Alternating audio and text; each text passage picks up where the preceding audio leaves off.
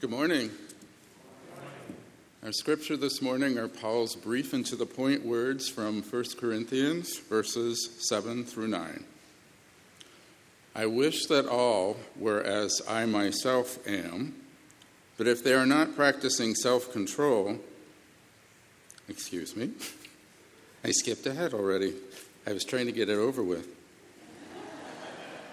I wish that all were as I myself am, but each has a particular gift from God one having one kind and another a different kind.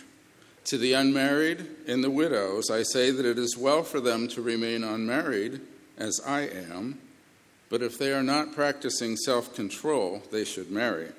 For it is better to marry than to be aflame with passion.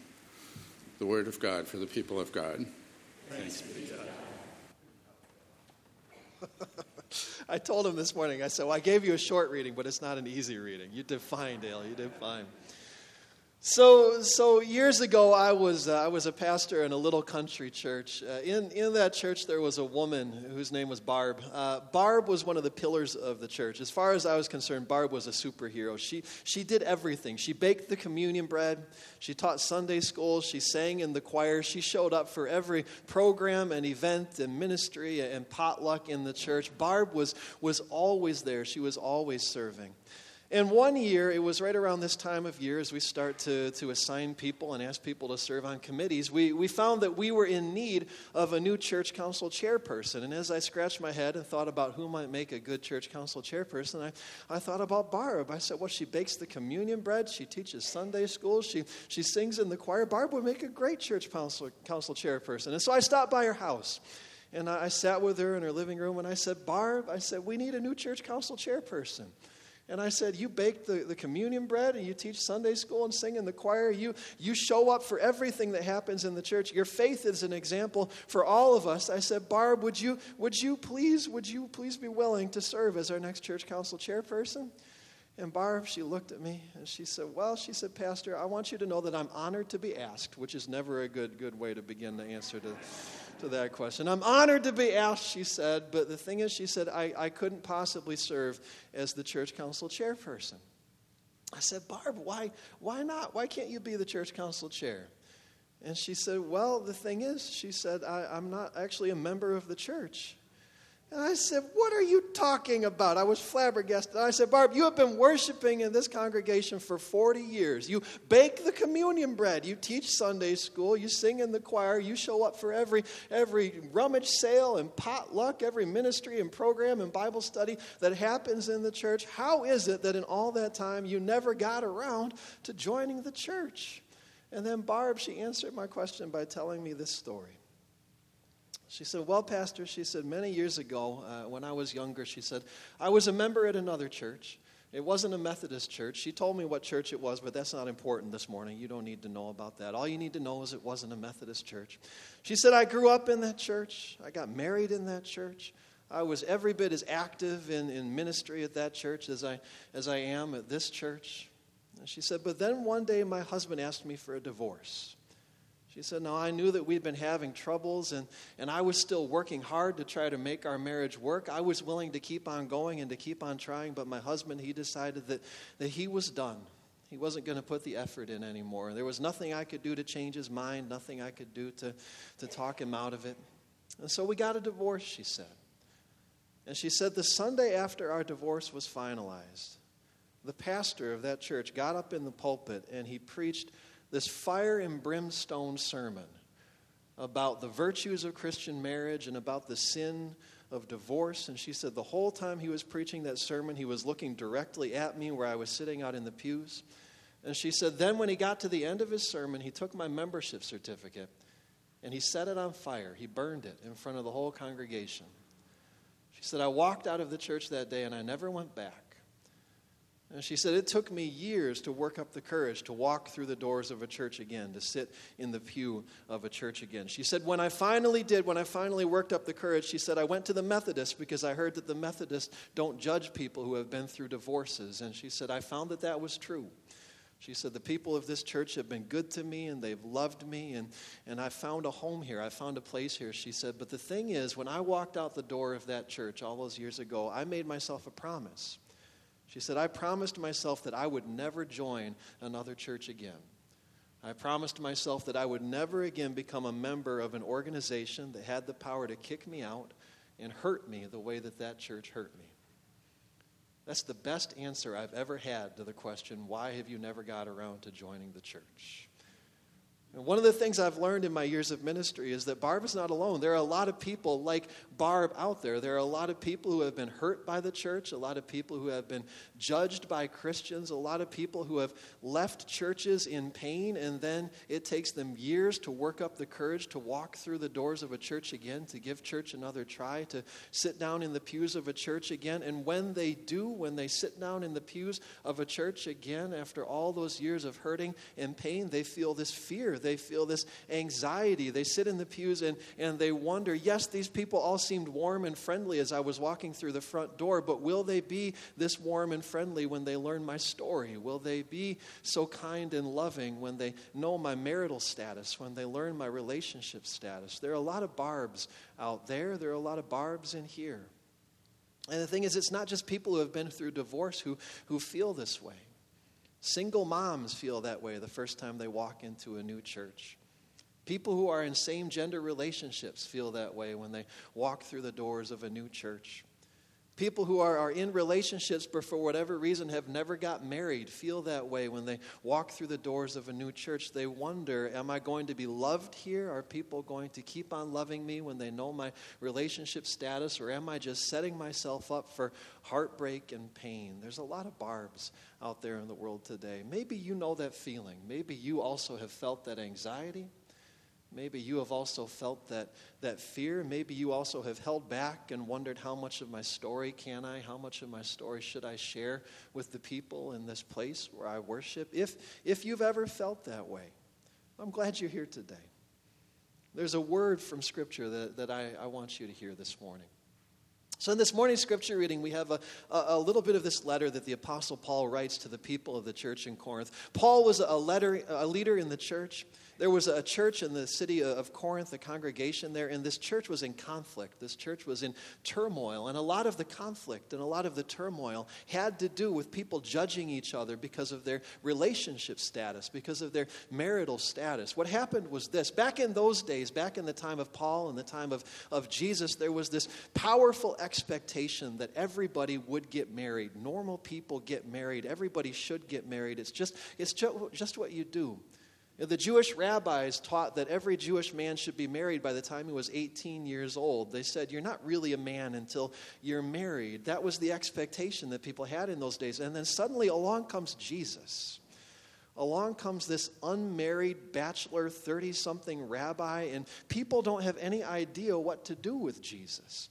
You know, Jesus speaks about the value of marriage. Jesus talks about the importance of marriage, but Jesus never seemed to be interested in getting married himself. In fact, he never did get married. And so in the early church, the followers of Jesus were left scratching their heads and trying to figure out how, how are we supposed to follow Jesus? Do we get married? Do we remain single like Jesus did? What are we supposed to do? What are our relationship supposed to look like? And in that moment of confusion, as people were sorting all of these things out, in that church in the city of Corinth, there was somebody. We don't know who it was. Maybe it was a Sunday school teacher. Maybe it was a pastor, a preacher. In that church, there was somebody who started teaching the people that the best way to follow Jesus was to remain single and to never get married. And that teaching caused all kinds of chaos and havoc and confusion in the church.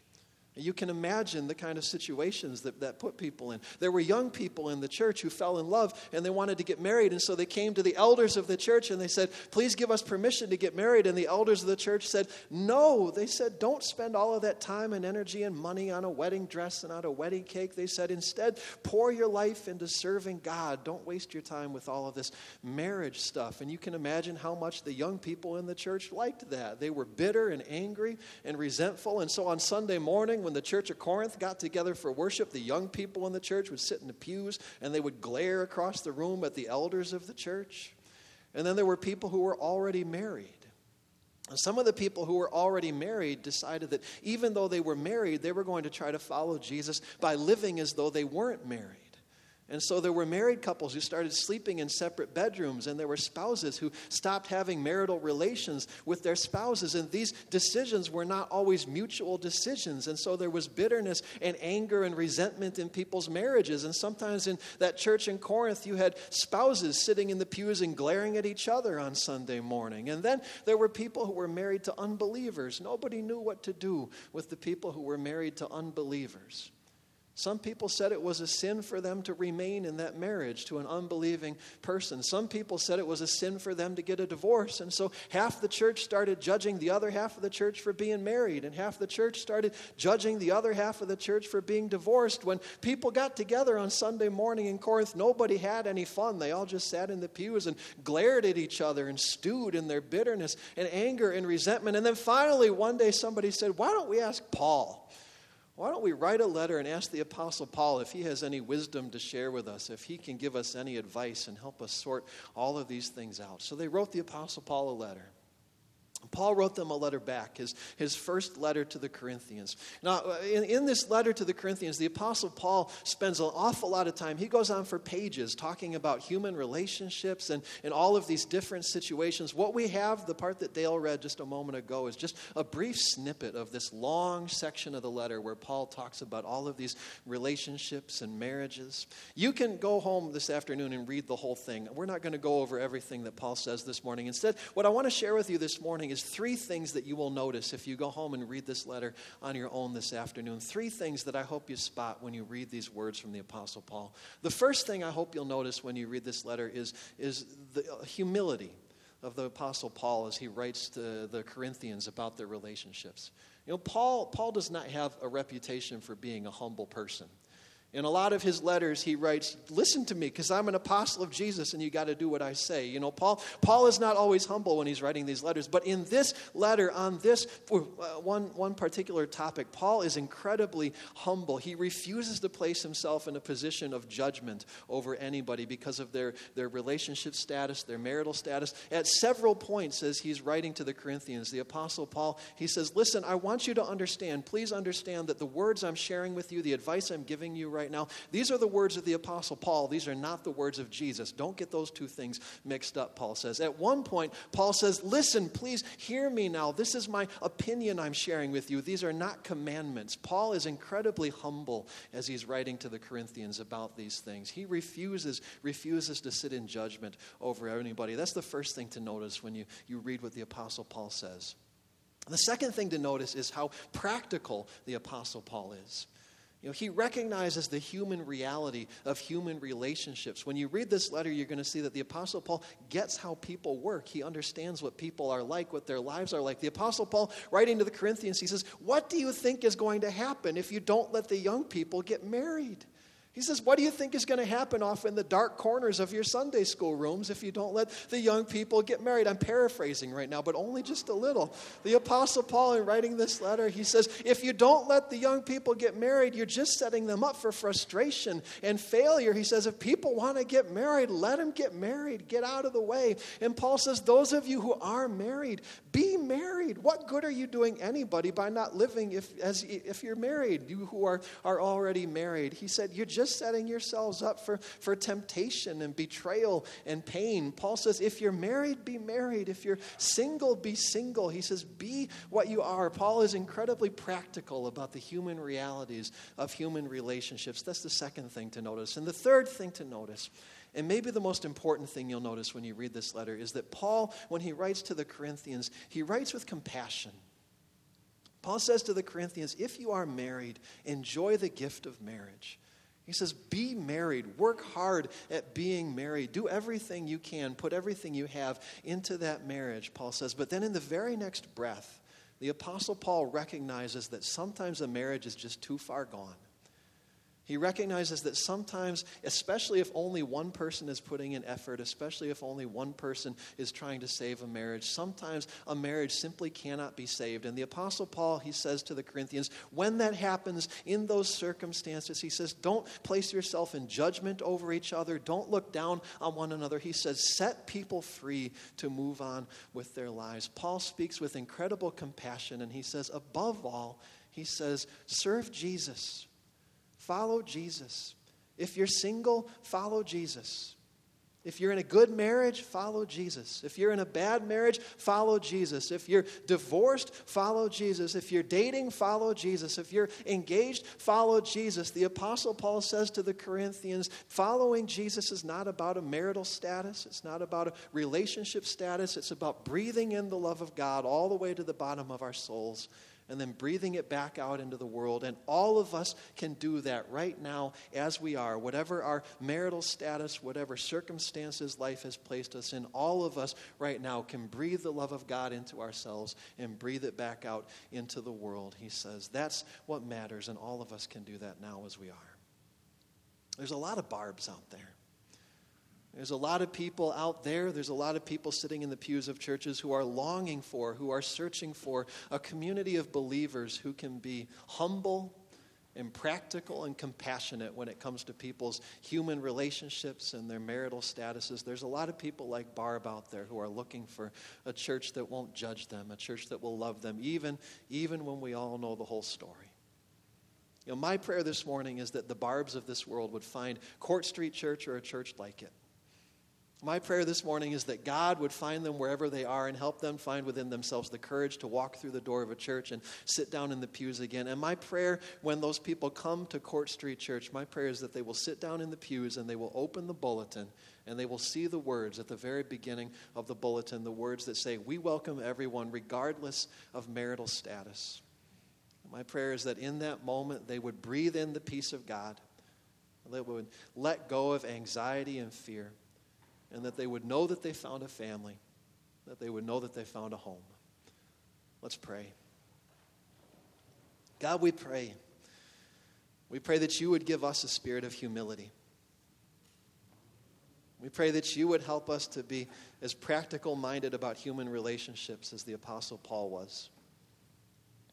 God, we pray that you would fill us with the compassion of Paul, the love of Jesus that people who walk through the doors of this place would know that it's okay to share themselves, it's okay to share their story. That what matters in this place is not relationship status, not marital status. What matters in this place is the love of God and the ways in which we receive it and share it with the world. God, we pray that no one who comes to this place would ever feel small, unseen, or unwanted. God, we pray that your love would live in this place and that it would live in us. In Jesus we pray. Amen.